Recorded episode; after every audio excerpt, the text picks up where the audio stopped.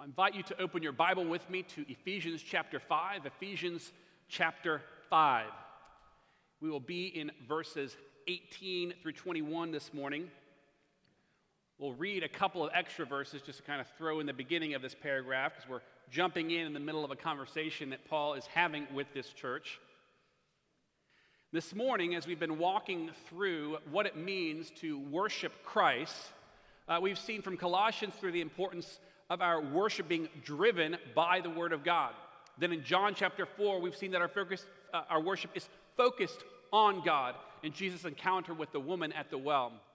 Then last time we were together in Deuteronomy chapter 6, we saw the importance of wholehearted worship, that God's worship, my fault, thank you, Lauren, children, if you are planning to head out the door, or parents with children, uh, you can do that at this time. Totally forgot that. I'm totally out of rhythm here. No one. Well, that should be an easy group this morning then. All right. Well, I forgot, but here we are, all together, safe and sound. All right. And today we are going to look at spirit filled congregational worship. So, Ephesians 5, we're going to see this central truth that spirit filled congregational worship beautifully displays the power of the gospel. Spirit filled congregational worship beautifully displays the power of the gospel. So, Ephesians chapter 5, we'll pick up reading in verse 15. Ephesians 5 15. Look carefully then how you walk, not as unwise, but as wise, making the best use of the time, because the days are evil. Therefore, do not be foolish, but understand what the will of the Lord is. And do not get drunk with wine, for that is debauchery, but be filled with the Spirit addressing one another in psalms and hymns and spiritual songs, singing and making melody to the Lord with your heart, giving thanks always and for everything to God the Father in the name of our Lord Jesus Christ, submitting to one another out of reverence for Christ. We'll stop right there. The, the, the thought goes on, but recently I was watching a man and this man, I could tell immediately upon seeing him that something was not quite right. He was stumbling a little bit. I wasn't sure exactly what it was, but the more I watched him, the more I realized that, that there was something going on with him. And he was trying to get in the door of a car, and as he reached for the door, it was almost like he couldn't grab the handle of the car. And I realized this dude is sauced. He is drunk. He was out of his mind, and he stumbled around. And for several minutes, I watched him, and it was kind of one of those things that uh, if, if you could see yourself, it'd be embarrassing to go back and watch the video. But he was so drunk that he, he literally couldn't tell where he was. And I, I talked to him later. In fact, he told me, he said, I cannot remember a thing about that night because he was so drunk that it just literally took over. And if you get in your car at a moment like that, thankfully he did not get in his car and drive. But if you get in your car at a moment like that, you can get some pretty serious jail time because you are DUI, driving under the influence, in that case, of alcohol. It could be drugs or alcohol. And so we have, you know, this concept in our culture of living under the influence of a substance. And when we come to God's word, God's word says that that's not appropriate for a Christian because we're not to live under the influence of anything other than the spirit of God. So we have this contrast set up for us in Ephesians 5:18. Do not be drunk but live under the influence, be filled with the Spirit. We don't DUI, we LUI, live under the influence of the Spirit of God. And as I said, we jumped into the middle of an argument here, and Paul is telling us what it looks like to live our lives under the influence of the Spirit. Now, Galatians 5 gives us a list of uh, virtues or fruits of the Spirit. The fruit of the Spirit is love, joy, peace, patience, kindness, goodness, gentleness, self control. Against these things there is no law. And this list we have here is much less famous, but equally important. And to kind of jump into the flow of what he's doing here, I want to note that, that there's like this introductory statement look carefully how you walk or how you live in verse 15. And then he sets up three contrasts don't be unwise, but be wise. Contrast one. Then in verse 17, contrast two. Don't be foolish, but understand what the will of the Lord is. And then the third contrast in verse 18, and is the one we're going to focus on this morning don't be drunk, but be filled with the Spirit. And so, what he's doing is he's setting up these series of contrasts. There's a way the person without Christ lives. Don't live that way, live this way. Walk with Christ or walk, live under the influence of the Spirit of God. What we see this morning is that rather than living our lives under the control of any other substance, whether it's gaming, whether it's alcohol, whether it's drugs, whether it's some sexual addiction, rather than living our lives under anything else, food, we must live our lives under the influence of the Spirit of God. The command is pretty simple be Spirit filled. Well, if this is the command to be filled with the Spirit, it naturally begs the question how do we do this? I mean, we know how you consume alcohol. How do you consume the Spirit? Well, in John chapter 3, Jesus links two important ministries for us here this morning. John chapter 3, Jesus is in an extended conversation with a leader of the Pharisees, a man by the name of Nicodemus. Nicodemus doesn't really want to be seen with Jesus, so he comes to him at night and he asks him a question How can I enter the kingdom of God? And Jesus answers him a rather unusual answer, and he says, You must be born again, or you can't enter the kingdom of God. And, and Nicodemus hears that, and, and if, if you're a Christian and, and you're at all from a church background, you've heard that phrase before to be born again, but Nicodemus had never heard it. And so he said, You must pass through your mother a second time? Like, how is this possible? And then Jesus explains, He says, Unless you are born of the water and of the Spirit, you cannot enter the kingdom of God. And so Nicodemus is hearing these images, these concepts. He's beginning to understand a little more, but he doesn't understand yet. And it's in the tail end of this conversation that Jesus gives us what is likely the most famous verse in all of Scripture. You see it on eye black or on a sign at the Super Bowl, John 3:16. For God so loved the world that he gave his only begotten Son, so that whoever believes in him will not perish, but have everlasting life. That's what it means to be born of the Spirit, is to believe that Jesus is your only hope. To turn to Him in faith, to receive Him by faith, to stop depending on yourself, to stop looking to anything else for satisfaction, and trust Jesus and Him alone. To be filled with the Spirit, we must imbibe, we must receive Jesus Christ. Then Jesus brings the Spirit to us. And so, as we begin here this morning, if you don't know Christ, you can't have the Spirit. Would you turn from your sin and trust Christ today? Now, the command here to be spirit filled is quite simple be spirit filled. But the wording is unusual. Paul doesn't say, be full of the Spirit. Rather, he says, be being filled, be continually filled with the Spirit. There's an emphasis on the fact that this isn't a one time thing, it's something that keeps on going. Now, this is not the first time in the book of Ephesians that Paul talks about being filled. So in Ephesians chapter 1, he refers to the church, which is Christ's body, the fullness of him who fills all in all. In Galatians, or in Ephesians chapter 3, he prays that the church would know the love of Christ that surpasses knowledge that we may be filled with all the fullness of God. So in Ephesians chapter 1, the church as Christ's body is his fullness. In Ephesians chapter 3, Paul says there's a link between knowing the love of God in Christ and being filled with the fullness of God. And then here in chapter 5, he says, be filled with the Spirit. Well, the parallel passage in Colossians 3, which we looked at several weeks ago, helps us as well. Let the word of Christ dwell in you richly, teaching and admonishing one another. It's a parallel passage with a similar meaning. So let's link some clues. There are a bunch of different pieces going on here. Being filled with the Spirit is to be filled with all the fullness of God. It's to know the love of Christ. It's to let God's word dwell in us richly. Be filled with the Spirit. Sing in psalms and hymns and spiritual songs. Let the word of Christ dwell in you richly. Sing psalms, hymns, and spiritual songs. So we are filled with the Spirit by allowing God's word to dwell in, abide in us. To put it another way, you are continually filled with God's Spirit as you continually digest God's living, breathing, active Word. God's Spirit comes to us through God's Word. I mean, the ministry of the Spirit is a powerful but subjective thing. But it comes to us objectively through the ministry of God's Word in our lives. Now, look again at verse 18. He says, Don't be drunk, but be filled with the Spirit. Now, there's something that may not jump out at you immediately here, but it's, it's rather ironic. It's a command, but it's passive.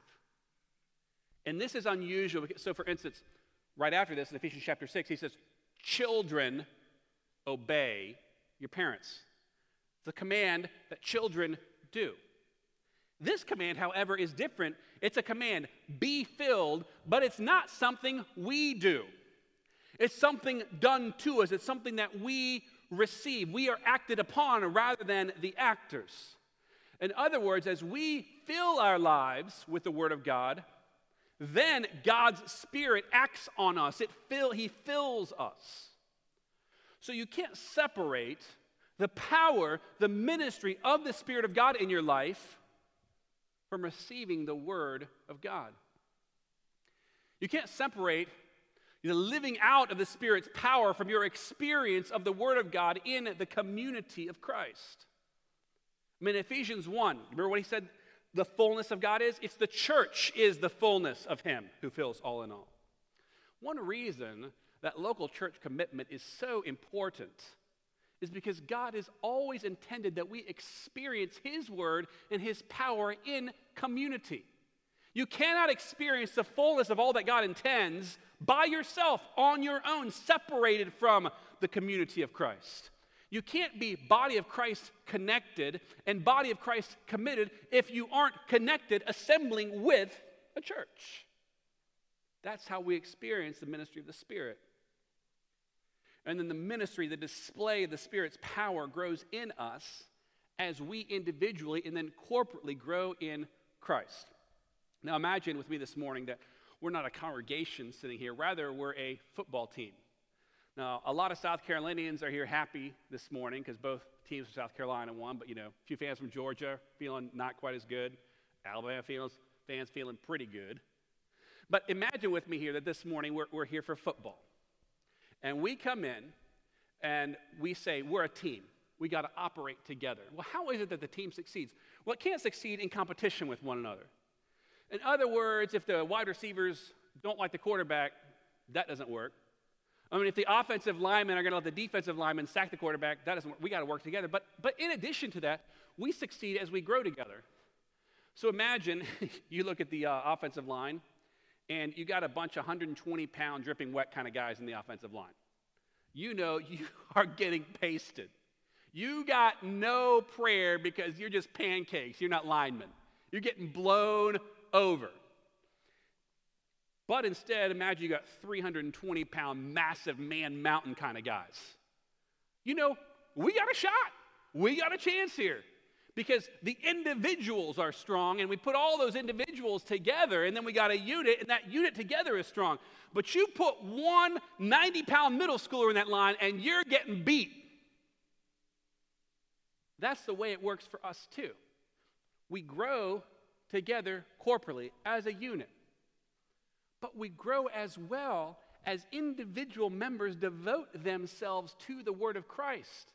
And then as they grow into 320 pound man mountain Christians, then we're prepared to stick up for one another. Then we're prepared to work together as a unit. But you can't separate the two ideas from your growth in Christ from our growth in Christ. That the two are connected. You grow in Christ, and then we all grow in Christ. So devote yourself to the Word.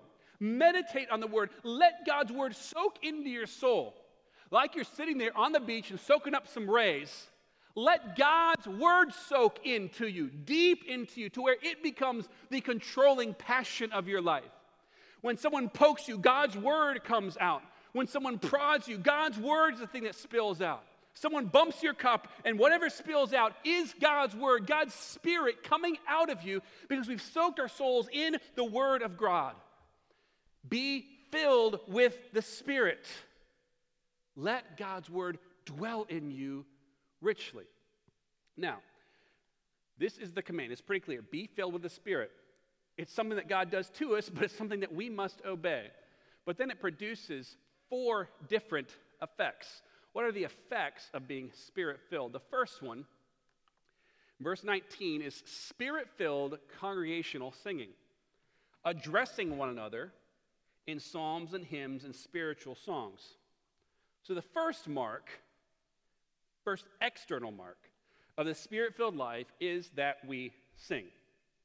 God's Spirit moves in us, and it can't help but come out of us. Have you ever been around one of these people? And often they're young. We got one of these in our house. I mean, you can set a particular member of our household right here, and you could tell that child not to move. Now, that child could keep their rear end sitting here, but there ain't no prayer in the world that there wouldn't be something moving on that child. His feet would be moving, his hands would be moving. It's like he can't help. It's going to come out. And the minute you let that child go, boom, it's like they're off and they're running. That's the way the Spirit of God in us is in us. It can't help but be expressed. It can't help but come out. So if when we gather for worship we don't sing, we aren't releasing the evidence of the Spirit of God in our lives. And there are two audiences for this singing. The first one is one another. Now, some people come to church to listen to a sermon. Well, that's good because I'm here, so I'm thankful for that in one sense. Others come to listen to music, and there's a sense in which there is this listening ministry.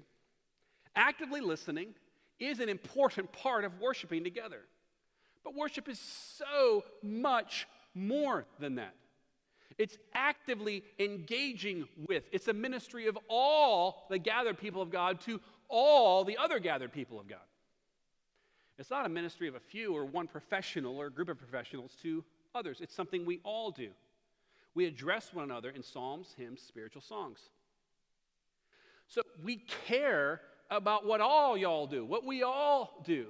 We care about the health, the spiritual health of everyone in this room. It's possible for churches to be so focused at what happens up here that we forget about how important what happens here is. It's not just a few, it's all. The most important sign of healthy worship in a congregation may be the singing of the congregation. But this hasn't always been true. Congregational singing is no small thing because if you track uh, 500 some years ago, you come to a period of life in the church where you were not permitted to sing. There was a period of time where actually the laity, which is a fancy word for everyone who comes to church except for the professional paid people, where the laity were not allowed to sing. They weren't allowed to take the cup, the Lord's, uh, the, the, the, the cup in the Lord's Supper. And then we get to the Protestant Reformation. They weren't allowed to pray, to address God directly. And then a guy by the name of Martin Luther, we sang one of his um, famous hymns a couple weeks ago. I think we're singing it again next Sunday, maybe. A mighty fortress is our God. He comes along, he says, No, I read God's word, and 1 Peter 2 tells us that you, we, all are priests before God. And Hebrews tells us that we can confidently approach God's throne. And he completely changed the equation to where now it wasn't just a few people singing, it was all God's people singing, all God's people praising God together. The spirit filled church is a church that loves to sing, that loves to express itself in song, even if the best we can do is a joyful noise expressing ourselves in praise to God, teaching one another. So there's this ministry to one another and also praise to God, making melody to the Lord with your heart. As we've already seen, God is the ultimate audience in worship. So our ministry of encouragement to each other is a song then that we sing to God. I mean, so much music today takes our minds and reminds us of what we already know, or at least think that we're really important. How do we feel? How are we doing? How? And it's true that God cares deeply about people, individuals, especially his children. But from the very first days of our lives, we're not in the process of needing to be reminded how much we need or we want. It's a constant process of reorienting ourselves to the idea that there is a greater reality in the universe, that there is a center to all things, and it's not me. That there is a God in the universe and I'm not that God. That there is someone who deserves glory and I'm not the one who deserves that glory. I mean, you don't have to look very far. You got a two year old. Do you have to teach that child to hoard toys or share toys? Share. Sharing is a thing that's hard to learn. Giving, demonstrating that there's a reality outside of me, me, me. And so, corporate worship is a reorienting of our lives around God, His Word, His glory, His priorities. Worship is the point of discipleship, and discipleship produces worship. So, we come and we sing, Worthy is the Lamb who was slain. We're singing praise to God, but at the same time, we're declaring to everyone else around us, the Lamb, He is worthy. You see how it works? You're praising God, but at the same time, dads, you're teaching your children about the worth of the Lamb. Husbands, you're, you're demonstrating to your wives it's not just a dream, it's not just an idea. God alone is worthy of our praise. So, what does this tell us about what we sing in worship? How do we choose what we sing? And there are three primary components. The first is the substance, or what you might call the content of our worship, and that is the words, what it is that we are singing. Secondly, you've got singability.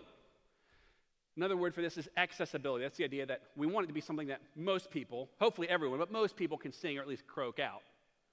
And then thirdly is style substance, singability, and style. Now, I haven't run the stats on this, but it wouldn't surprise me if somewhere north of 90% of church conversations about worship music are about number three style. In fact, my own anecdotal experience tells me this is somewhere north of 97% of conversations about worship. We all talk about style. But of these three, which do you imagine is the most important? Well, it's number one. It's the content, it's the substance of what we sing. So, you could have a song that absolutely gives you chills because it's so musically amazing, but it doesn't say much. You could have a song that is mind blowing in terms of content, but it's not one you can sing. Like all these things matter, but the substance, the content matters the most. I mean, we could sing what is a very ordinary tune, but it could be saturated with God glorifying lyrics that should move our souls. So, what would a good teacher be without a couple of examples? I brought with us some illustrations. And don't worry, we're going to pick on both crowds, the traditional and the contemporary. Don't worry here. I've got here two songs on the screen. And by the way, none of these is like so far outside of Scripture that I think, oh, you're sinning if you. That, that, that's not the point here. My point is that there's some that are better than others. So, one that we don't sing a lot these days, but maybe you hear typically at a funeral or something like that I come to the garden alone. How many of you know this song, or at least, I come to the garden alone? It's basically a testimony of someone's uh, relationship with Christ, like a devotional relationship It's fine, but it may or may not, you, you may not come to the garden alone. You may go with a group, or you may not go to the garden at all. It, it, it may be difficult to connect with, like on a corporate level, but the second song, again, is a traditional hymn Crown him with many crowns, the Lamb upon his throne. That's objective truth declaring the glory of God. All right, let's try a couple of modern, more modern songs. One of these, the first one you recognize there, we sing, I cast my mind to Calvary. We sing, um, Oh, praise the name. Great Great song. Second one, uh, called Good Grace. I don't know, you may or may not know this if you listen to more contemporary worship music. Don't let your heart be troubled. Hold your head up high. Don't fear no evil. Well, it's not wrong, but it's not theologically saturated, biblically driven truth. Both of these are, are, written by the same group. Both are written by Hillsong. So I'm, I'm trying to demonstrate that. Like sometimes the same group can put out like a really solid song, and sometimes you're like, eh, it's kind of a swing and a miss, or maybe a single or foul it into the seats. You know, we're, we're not doing so hot here. So the point isn't really to, to pick on any of these. I'm not trying to say any of these are what I would call clearly sinful, but some are clearly superior to others. And we want to fill our lives with the Word of God. We want to teach things that are true about God, true about His Word, and some teach things that are less than helpful. So we want to be rigorously driven by the Word of God in what we sing, word driven worship.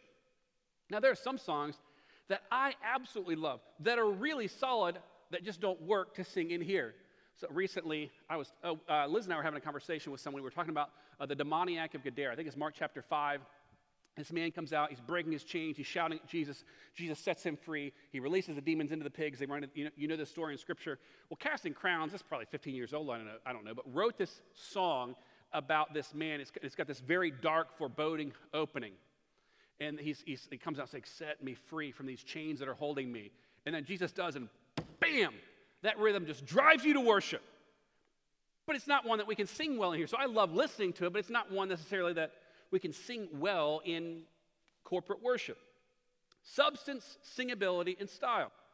And of course, we should all, and we all do probably, listen to songs that we don't sing here, and that's fine. There are a lot of books that I read that we don't necessarily read in corporate worship either.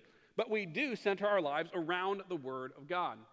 So, spirit filled congregational singing to each other and to God. Secondly, spirit filled gratitude. Verse 20, giving thanks always for everything to God in the name of our Lord Jesus Christ. There are two focuses here how often we give thanks, and then what we give thanks for. So, how often should we give thanks? Always.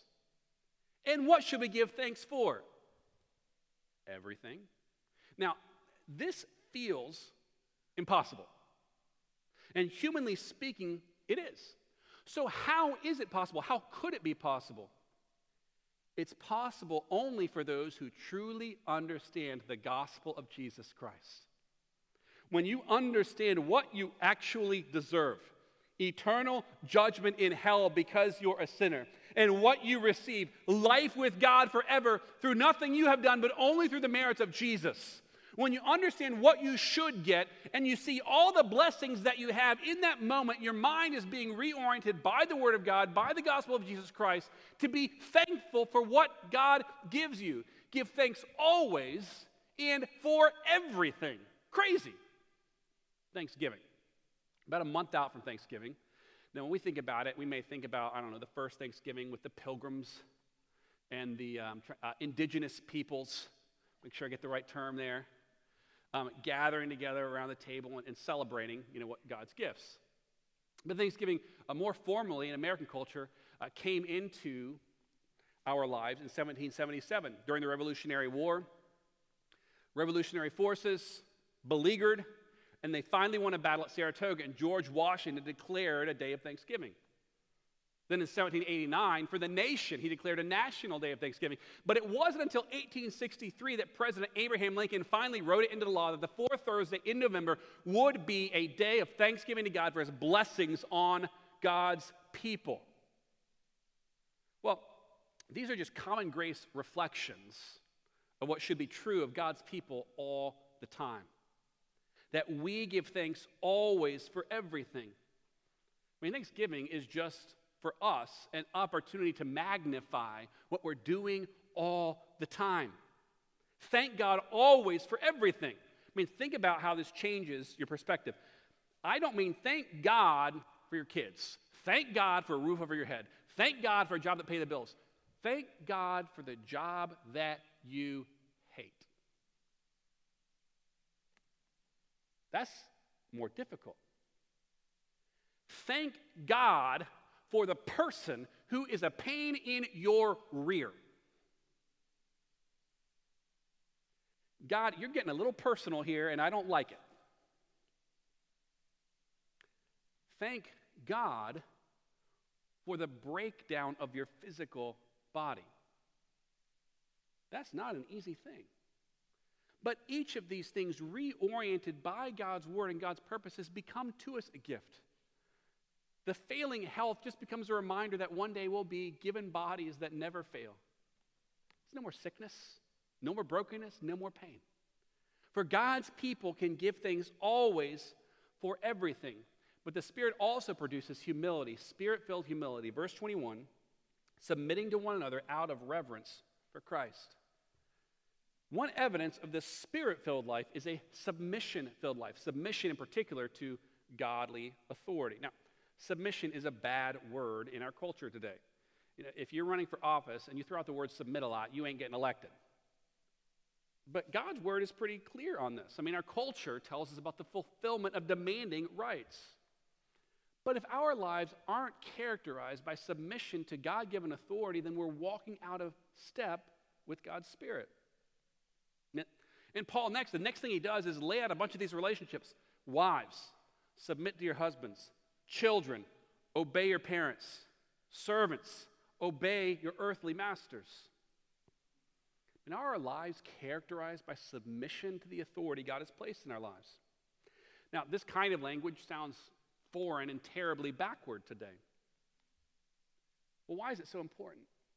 It's so important because our submission to earthly authority demonstrates our understanding of heavenly authority.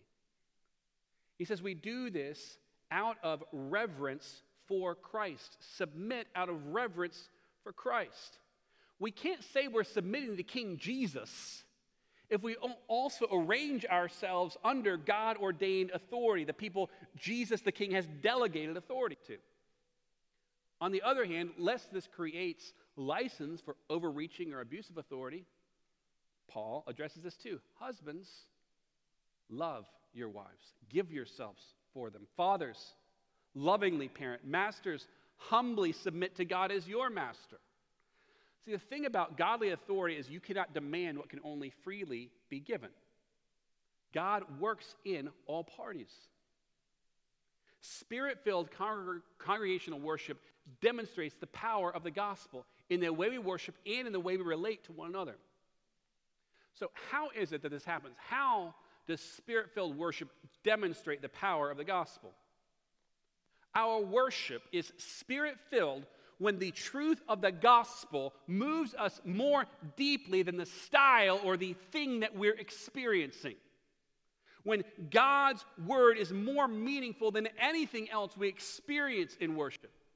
We are God's redeemed people, rescued by the grace of God. So we love to assemble and love to display God's glory and grace to the world around us. We live out the unity of the Spirit in the bond of peace. This question one how does our worship demonstrate the power of the gospel? It demonstrates it when God's word moves us more than style or experience. But secondly, this is a more personal question Does your participation in worship, your attendance in worship demonstrate the presence of the Spirit of God in your life and the power of the gospel? Now, I'm not talking here uh, about a level of external response because you can be filled with the Spirit. Keep your hands down by your side. You can. And I'm not even saying that facetiously. You can respond to the Spirit by raising your hands or keeping them in your pockets. You see, the evidence of the Spirit filled life, though, is the Word of God flowing through us. And like that child who can't help but release the energy, we can't help but release the evidence of the gospel through the Spirit of God in our singing, singing to each other, singing to God with glad and grateful hearts, humbly submitted to each other. God's word, God's Spirit demonstrated through our lives as we worship together. Let's take a moment now and respond to God's word in repentance and faith. I'll give you a moment to talk with Him personally, and then I'll close this time in prayer.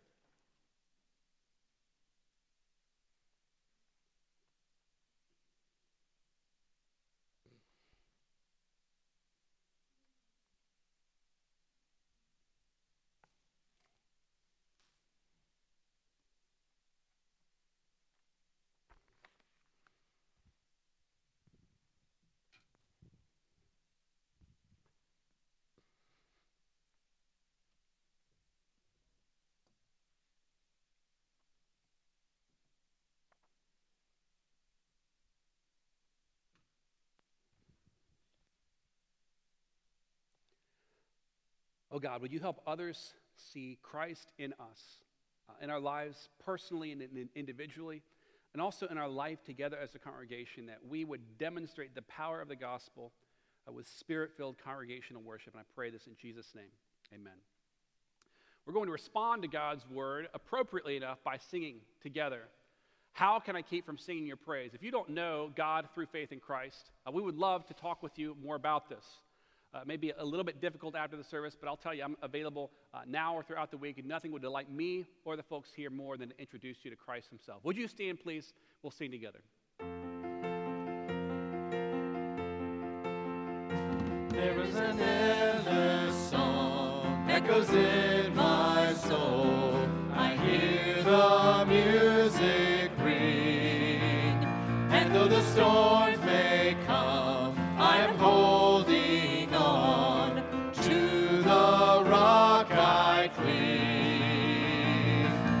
can I keep from singing your praise? How can I ever say enough? How amazing is your love? How can I keep from shouting your name? I know I am loved by the King, and it makes my heart want to sing. I will lift my eyes in the darkest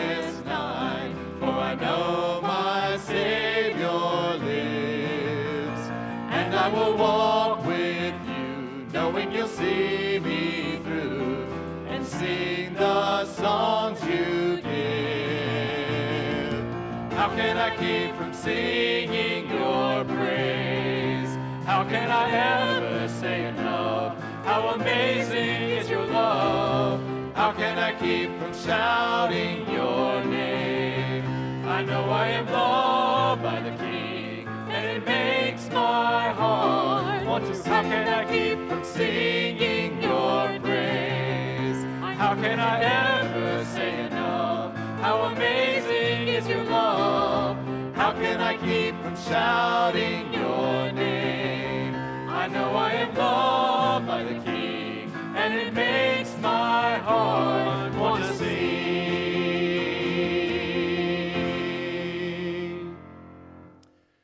Praise God. I was thinking uh, before, I meant to say earlier, so we have a number of people gone today, but even before just even walking through this text together, your singing was such an encouragement. Hearing God's voices lifted together. So thank you for uh, your ministry today. It was an encouragement to my heart. Hope it was uh, to yours as well. So we are going to conclude our service and just break for a couple minutes. Will not be long. If you have not grabbed uh, a deacon ballot, an agenda, and the finance report, you want to make sure you grab